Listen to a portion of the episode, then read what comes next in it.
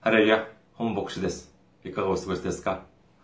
私は、群馬県渋川市にあります、伊香保中央教会に仕えております。伊香保中央教会のホームページを申し上げます。え下、日本語版は下です。japan.ikahochurch.com です。japan.ikahochurch.com または Google とかで、伊香保中央教会と入力していただければ、えーさえーまあいらっしゃることができると思います。え私どものえー教会のホームページにいらっしゃいますと、まあ、教会に関するご案内、そして手術礼拝の時のメッセージをお聞きになることができます。私どものメールアドレスをお知らせします。いかほチャーチアットマーク gmail.com です。いかほチャーチアットマーク gmail.com。私どもの教会では週に一度、ニュースレターを配信しております。もしご希望の方がいらっしゃれば、こちらの方にメールをくだされば、週1回、こちらから配信させていただきます。そして、えー選挙支援としてご奉仕してくださる方々のために、えーお知らせします。まず、群馬銀行です。群馬銀行、支店番号が190、口座番号が1992256となっております。群馬銀行、支店番号が190、口座番号が1992256です。えー韓国にいらっしゃる方のためにえ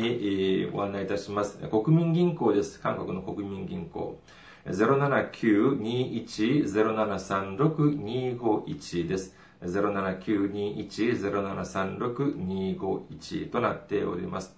私どもの教会はまだ財政的に自立しておりません。皆様のお祈りと選挙支援によって運営されております。皆様の温かいご関心をお待ちしております。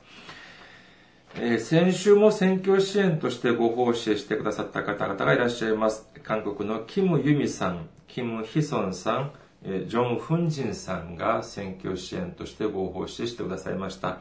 ありがとうございます。神様の溢れんばかりの祝福と恵みが共におられますようにお祈りいたします。今日の御言葉を見てみます。今日の御言葉は、マタイの福音書11章20 28節です。マタイの福音書11章28節の御言葉です。お読みいたします。すべて疲れた人、重荷を負っている人は私のもとに来なさい。私があなた方を休ませてあげます。アメン。ハレルヤ。神様を愛する方はアメンと告白しましょう。アメン。今日は皆様と一緒にイエス様を信じるということというテーマで恵みを分かち合いたいと思います。皆さん、イエス様を信じますか？アメン。そのアメンという告白はとても貴重な告白だと思います。では、もう一つ質問をさせていただきます。イエス様を信じることって何でしょうか？このようにお聞きするとちょっと難しいかもしれませんから、えー少し、えー視点を変えて、えーお伺いします。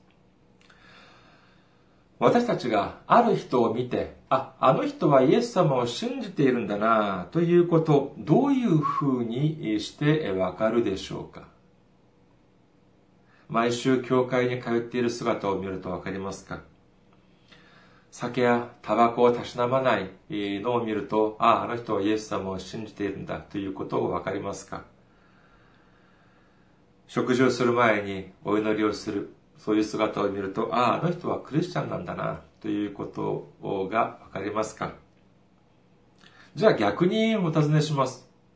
毎週教会に行かなければ、その人はイエス様を信じる人ではありませんか？酒やお酒やタバコをたしなむ、そういう人はイエス様を信じる人ではないでしょうか？食事をする前にお祈りをしない人、その人はじゃあクリスチャンではないのでしょうか？これこういうことに関する基準は、まあ、人々によってまちまちであるかもしれません。しかし不思議です。私たちの信仰は聖書から始まって聖書で終わる。にもかかわらずどうしてこのようにまちまちなのでしょうかまあもちろん、これはまあ解釈、聖書の解釈の違いだというふうに言って片付けてしまうのは簡単です。もちろん、聖書に関する見解や解釈の違いというのは、聖書を深く研究されている神学者たちの間にもあります。しかし、もっと深刻な問題は何かというと、聖書をちゃんと知ることもしないで、勉強もしないで自分の主張をする人たち。それもとても強い口調でする人たちが意外にたくさんいるということが問題だと思われます。例えば、私たちは信仰的において、信仰の面において、お祈りが大事だという点に関しては、これに関してはまあ異論はないと思われます。当然重要です。今日はまずこのお祈りに関して少し調べてみたいと思います。そしてですから、このお祈りというのは大事ですから、このお祈りに関する、まあ、信仰に関してパッションがある人、とても熱い人はですね、お祈りをたくさんするという話を聞いたことがあります。えー、では、どうして、えー、このように、えー、お祈りをたくさんするのでしょうか？このお祈りに関する質問、いくつかしてみたいと思います。まず、第一問。お祈り、なぜするんでしょうか？まあ、簡単に考えてみてください。まあ、これに関して、えー、こういうふうに聞かれると、あ、そんなのは当然じゃないか。うん、答えを、報いを受けたい方、あもらいたい方からだ。答えをおおもらいたいから。または、何かの願いがあるから、それが叶えられるようにお祈りをするんだ。というふうに、えー、おっしゃるでしょう。では2番目の質問です。お祈りを長い時間する方がいらっしゃいます。一度お祈りを始めるともう数時間もする方もいらっしゃれば、または同じその一つのテーマを持って、そのお祈りを長い期間にわたってされる方もいらっしゃいます。ではどうしてそんなに長い間かけてお祈りをするのでしょうかそういうふうに質問すると、まあ、こういうふうに答えるでしょう。いや、早く叶えてほしいからです。早く答えが欲しいからです。というふうにおっしゃるかもしれません。そういうふうに言いながら、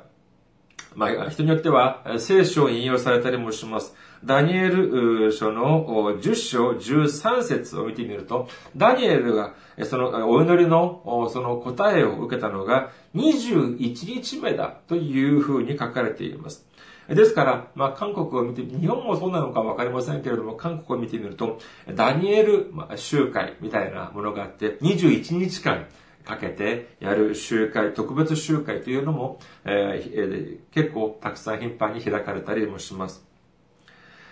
では、3番目の質問です。時々見かけますとですね、大きい声でお祈りをされる方もいらっしゃいます。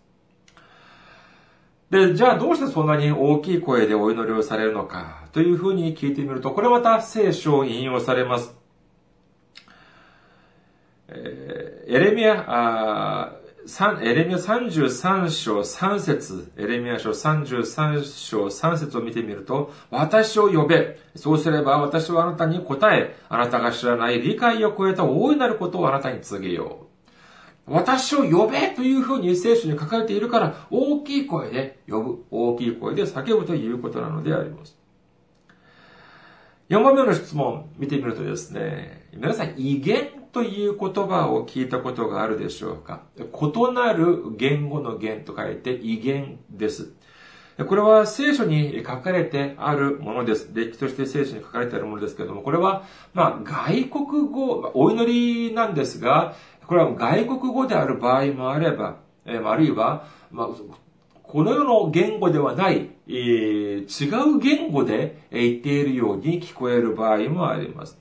えこれ、じゃあどうしてそういうふうに威厳で語るのですか？どういうふうにして威厳、どうして威厳でお祈りをするのですか？というふうに聞くと、またやはり聖書を引用されます。ローマ人の手紙8章26節です。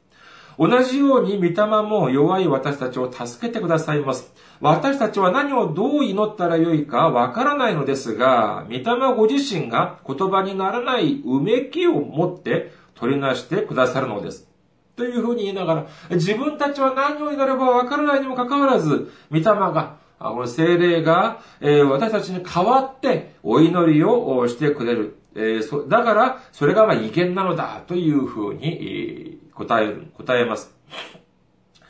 まあ、これ、こういう傾向は、まあ日本の教会ではどうでしょうかもう韓国の教会では結構一般的な、今申し上げたのはですね、結構一般的な現象であります。大きい声でお祈りをしたり、威厳でお祈りをしたり、または長い時間お祈りをしたりというようなことはたくさん見受けられます。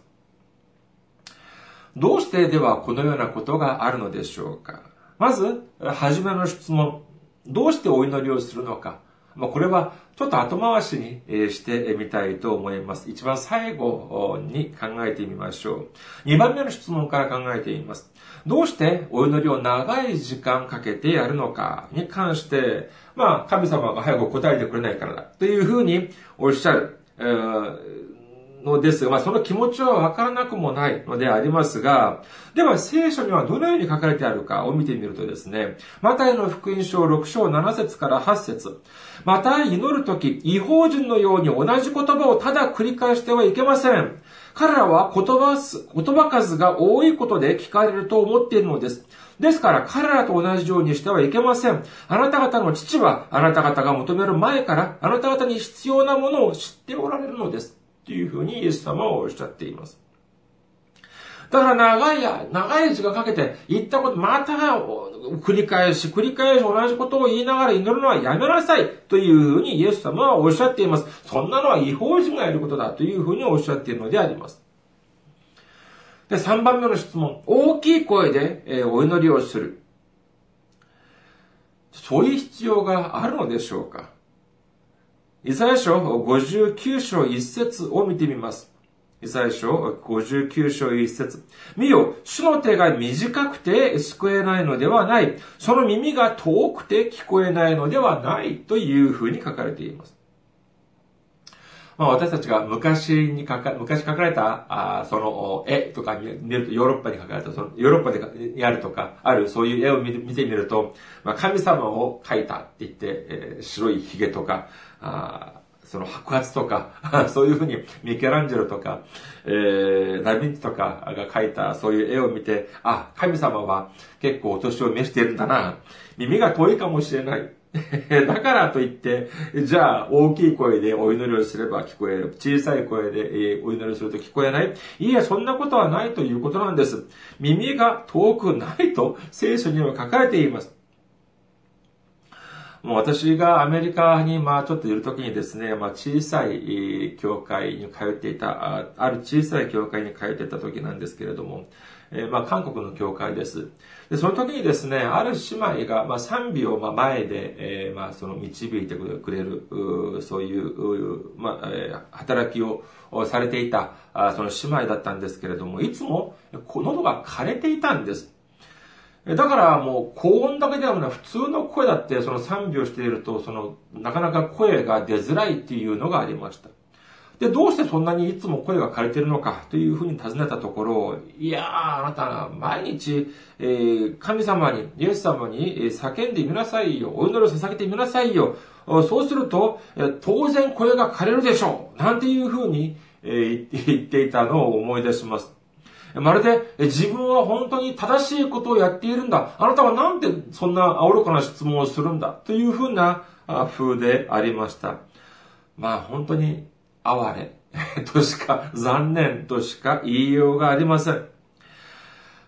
他でもない賛美という働きをされているのですから、その賛美を捧げている方が自分の声の喉の管理ができなくてどうするんですか？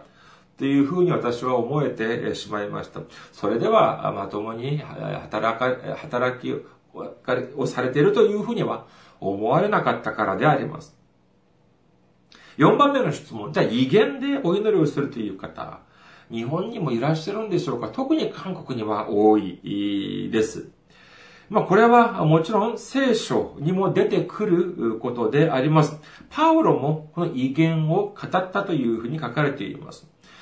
第一コリント人の手紙14章18節私はあなた方の誰よりも多くの威厳で語っていることを神に感謝しています。というふうに書かれています。それだけでなく、第一コリント人の手紙、14章39節ですから、私の兄弟たち、予言することを熱心に求めなさい。また、威厳で語ることを禁じてはいけません。というふうにまで書かれています。れっきとした、この威厳とはれっきとした、その、聖書に書かれている、賜物の中の一つであります。だからか知れませんが、韓国の教会見るとですね、もうあちこちでも大きい声で、えー、威厳でお祈りをされるという方をたくさん見受けることができます。しかしですね、この、特にこの威厳に関して、えー、たくさん書かれているこの第一コリント人への手紙14章には、次のようにも書かれています。14章、14章13節から14節そういうわけで威厳で語る人はそれを解き明かすことができるように祈りなさい。もし私が威厳で祈るなら、私の霊は祈りますが、私の知性は身を結びません。これを見ると何かというと、その威厳が、威厳で祈る人は、その威厳を解き明かす、そういう力、そういうこともできるようにお祈りをしなさい。もし、そういうことができなければ、知性は身を結びません。つまり、自分のためにならないというふうに、パウロは言っております。14章1節にはですね、このようにも書かれています。愛を追い求めなさい。また、御霊の賜物、特に予言することを熱心に求めなさい。同じく14章5節私はあなた方が皆威厳で語ることを願いますが、それ以上に願うのはあなた方が予言することです。威厳で語る人がその解き明かしをして、教会の成長に役立つのでない限り、予言する人の方が勝っています。威厳だけではなく、予言するということを祈りなさいというふうに書かれています。しかし私は韓国、また、または、アメリカの時、まあ、その時も韓国の教会だったんですけども、何十年間教会に通いながら、威厳でお祈りを支える方はもうたくさん見てきました。しかし、今までとしてですね、まあ、その、解き明かす、威厳を解き明かすという人がいるという話は聞いたことがありますが、これを本当にじゃあ解き明かしをしているという人に直接私が会うことはありませんでした。あの、まあ、この今日のメッセージを準備しながらですね、その韓国の、まあ、そのネットでですね、威厳のその解き明かしなんていう、えー、に関して検索をしてみたらですね、いろんなちょっと怪しいんじゃないかっていうサイトが少なからず、あの、見受けられたので、急いであの閉じてしまいました。では予言をするという人、そういう人もまだあ一度もお会いしたことはありません。そして自分がその威厳の解き明かしをしてくれる、その力をくださるようにお祈りをするんだとか、予言をするために予言ができるようにお祈りをする、しているという人もやはりあったことがありませんでした。パウロは、またこのようにも言っております。同じく14章23節ですから、教会全体が一緒に集まって、皆が威厳で語るなら、初心の人が信じていない人が、初心の人か信じていない人が入ってきたとき、あなた方は気が変になっていると言われることにならないでしょうか？この、まあ、最後の部分は、えー、新海薬2017ですけれども、え、過去の新海薬第3版には、気が狂っていると言わないでしょうかという風になっています。同じく14章28節から29節解き明かす者がいなければ、教会では黙っていて、自分に対し、また神に対して祈りなさい。予言する者たちも二人か三人が語り、他の者たちはそれを吟味しなさいというふうに書かれています。聖書には明らかにこのように書かれているにもかかわらず、まあ、特に韓国の教会を見てみると、まあ、あちこちで大声で威厳で、えー、お祈りをしている姿をたくさん見受けることができるのであります。第一コリント人の手紙14章9節を見てみましょうか。同じようにあなた方も下で明瞭な言葉を語らなければ、話していることをどうして分かってもらえるでしょうか空気に向かって話していることになります。同じく14章19節しかし、教会では威厳で一万の言葉を語るより、むしろ他の人たちにも教えるために、私の知性で5つの言葉を語りたいと思います。というふうに書かれています。時々、あの、ま、韓国の教会で見てみますとですね、えー、この威厳の賜物を重視したああまりですね、えこの威厳がない、威厳のその賜りというのをもらってない人にはですね、信仰がないような、こういう風に見る場合もありますが、これは正しくないと言えるでしょう。また、まあ、聖書に書かれている通り、私も威厳を禁じることはしません。しかし、威厳を語る場合は、まず、聖書にどのように書かれているかを見て、そして聖書に書かれてある通りにしなければ、これは身を結ばない、身を結ぶことができないというふうに言えると思われます。では最後に、はじめの質問、第一の質問に関して考えてみましょう。お祈りをする理由、なぜお祈りをするのか。それは、答えを受けるため、願いをが叶えられるためということでありますが、ちょうど最近、日本を見てみますと、まあ、入試、受験シーズンでありますが、もし、イエス様を信じる100人の受験生が一心に祈りました。第一志望に合格できるように一心に祈りましたが、しかし、ある人は合格でき、またある人は合格できませんでした。では、合格できなかった人っていうのは、そのお祈りは無駄だったということなのでしょうか？お祈りに関して敗北者であるんでしょうか？そうでしょう？だってお祈りというのは自分の望みが叶えられるように、ためにお祈りをしているのでありますから、合格できなかったというのは、その願いが叶えられなかった。つまり、お祈りに関しては敗者であるという風になってしまいます。これは本当でしょうか？どうしてこのようなことが起こるのでありましょうか？皆さん、僕先生のメッセージを何度か聞いて、そして聖書の言葉を何節か暗記して、それだけが信仰だと思って、そしてただ、残りはもうただただ祈るだけ。それが正しい信仰と果たして言えるのでしょうか？私はここで断言いたします。それは正しい信仰ではありません。何が抜けているんでしょうか？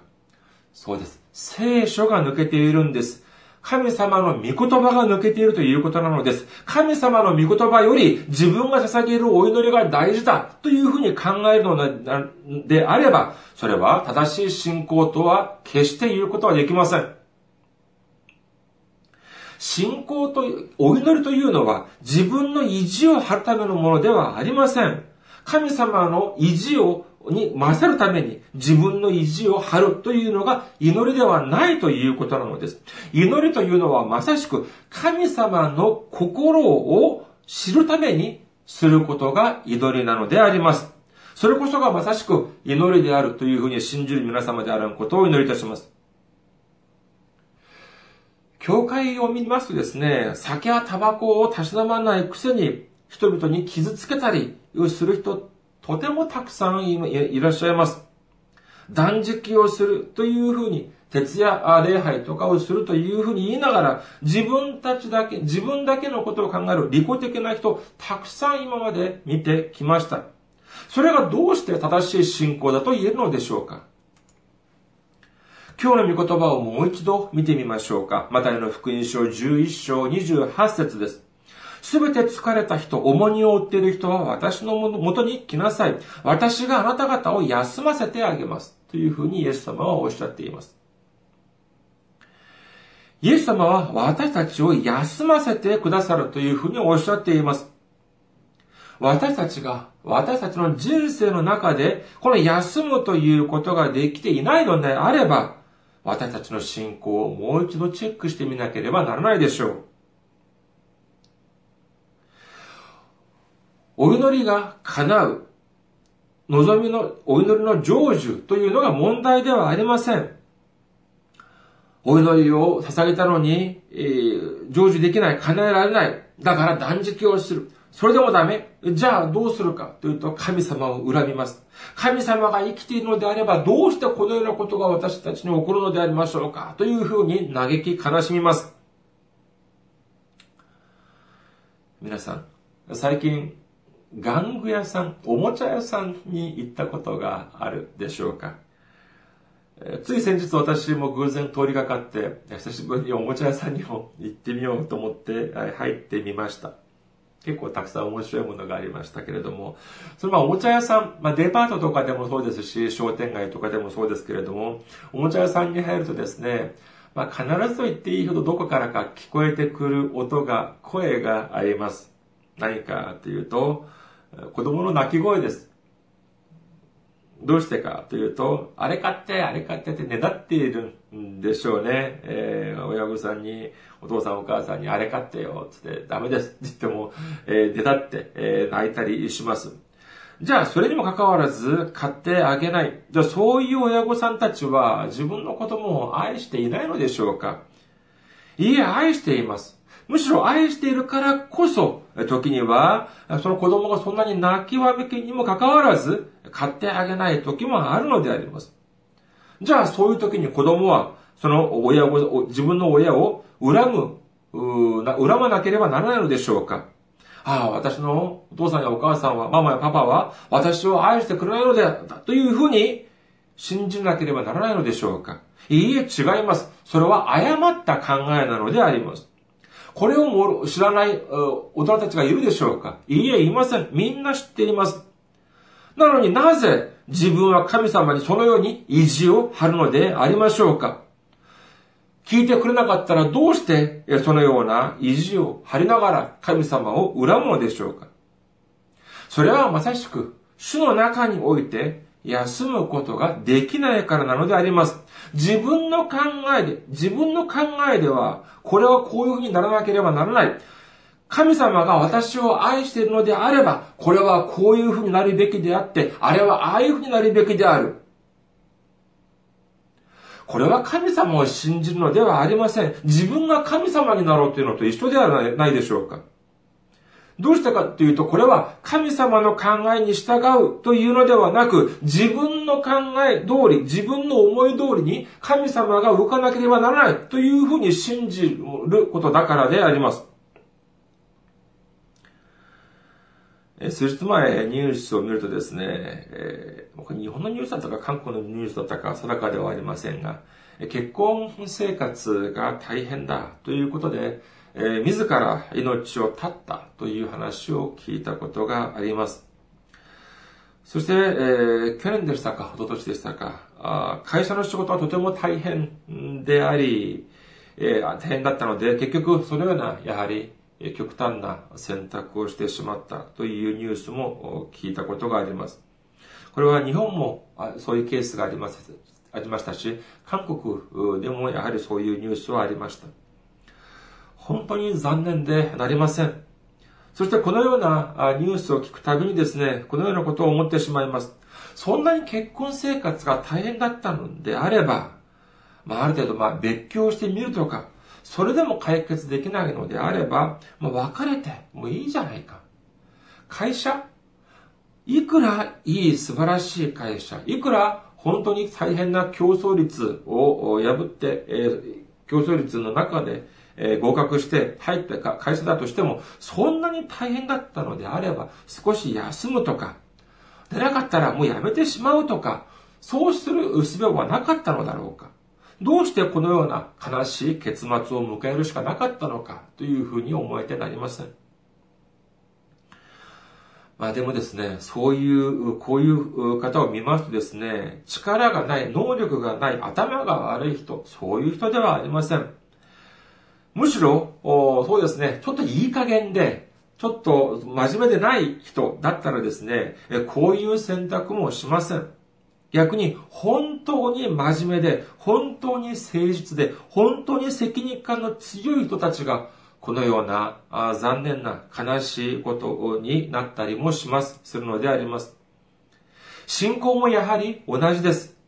まあ今日は少し、まあ、強いことも申し上げましたけれども、正直、このような悩みを持っている方を見ますとですね、適当に教会に通いながら適当に、あの、まあ、その信じるという人はこんな悩みもしないんです。信仰が本当に強い人、何としてでも主を、何としてでも神様を、何としてもイエス様をちゃんと信じてみようというふうに思っている方が、徹夜礼拝もし、蒼天礼拝もし、断食もするというのではないでしょうか。でも、それにもかかわらず、そのことが進まないから、問題が解決しないから、絶望もしたり、落胆もしたり、そして神様を恨んだりもするのであります。しかし、聖書には間違いなくこのように書かれております。ヨハネの福音書3章16節神は実にその一人子も、一人子をお与えになったほどに世を愛された。それは御子を信じる者が一人として滅びることなく永遠の命を持つためである。ローマ人の手紙5章8節しかし私たちがまだ罪人であった時、キリストが私たちのために死なれたことによって、神は私たちに対するご自分の愛を明らかにしておられます。第一、ヨハネの手紙4章16節私たちは自分たちに対する神の愛を知り、また信じています。神は愛です。愛のうちにとどまる人は神のうちにとどまり、神もその人のうちにとどまっておられます。アメン。神様は愛そのものであるということなんです。そして、その神様は私たちを愛してくださっております。ただ、言葉だけで、口だけで愛さ愛されているというのではなく、私たちの罪を許してくださるために、ご自分の一人子であるイエス様も無残に十字架にかけられるほど私たちを愛してくださっているのであります。私たちに私たちに神様の愛をもうとても明確に見せてくださったのであります。だからこそ私たちはどうすることができるのでありましょうか。そうです。イエス様の中において休むことができるのです。ローマ人の手紙8章28節神を愛する、愛する人たち、すなわち神のご計画に従って召された人たちのためには、すべてのことが共に働いて益となることを私たちは知っています。私たちは祝福されます。今うまくいかなくても結局は祝福されるのであります。それは神様が私たちを愛してくださっているからなのであります。イエス様が私たちをとてもとても愛してくださっているからであります。信じる方はアメンと告白しましょう。アメン。イザヤ書61章3節には次のように書かれています。シオンの嘆き悲しむ、悲しむ者たちに灰の代わりに頭の飾りを、嘆きの代わりに喜びの油を、憂いの心の代わりに賛美の街灯をつけさせるために、彼らは義の歌手の木、栄光を表す種の植木と呼ばれるというふうに書かれています。イエス様を信じるということは、まさしくこの御言葉を信じるということなのであります。だからこそ私たちは不安になりません。えー、焦りもしません。落胆もしません。絶望もしません。だからこそ私たちは喜ぶことができます。だからこそ私たちは感謝を支えることができます。だからこそ私たちは賛美を支えることができます。だからこそ私はイエス、私たちはイエス様の中において休むことができるということを信じる皆様であることをお祈りいたします。人生が苦しいでしょうか？大変でしょうか？本当にもう死にたいというふうに思えてくるでしょう、来るのでしょうか？その心、その大変な心、もし誰も知って、分かってくれないとしても、イエス様はその心を知っておられます。そして、イエス様は私たちをいつも待っておられます。人生が大変であるあるのならば、聖書を開いてみてください。目をつぶってイエス様にお祈りを捧げてみましょう。イエス様はご自分の心を私たちにくださるはずです。本当に傷ついた私たちのこの心の中に主の愛を満たしてくださるということを信じます。本当にイエス様を信じる人であるのならば、それはまさしくイエス様の中で休むことができる人であります。イエス様を信じると言いながらいつも不安に駆られ、いつも焦っている。そういう人はえ間違いなく信仰の中に問題があるという兆しなのであります。もう一度申し上げます。私たちは結局祝福されます。今少し大変であったとしても結局はうまくいきます。結局は祝福されます。だからこそ私たちは主の中において本当の休み、本当の休息を得られることができるのであります。私たちすべてがイエス様の本当に神様の愛愛の神様、愛のイエス様、そして愛の精霊を頼って、私たちを愛してくださるイエス様の懐の中で本当の休みを得ることができる皆様であらんことをお祈りいたします。ありがとうございます。また来週お会いしましょう。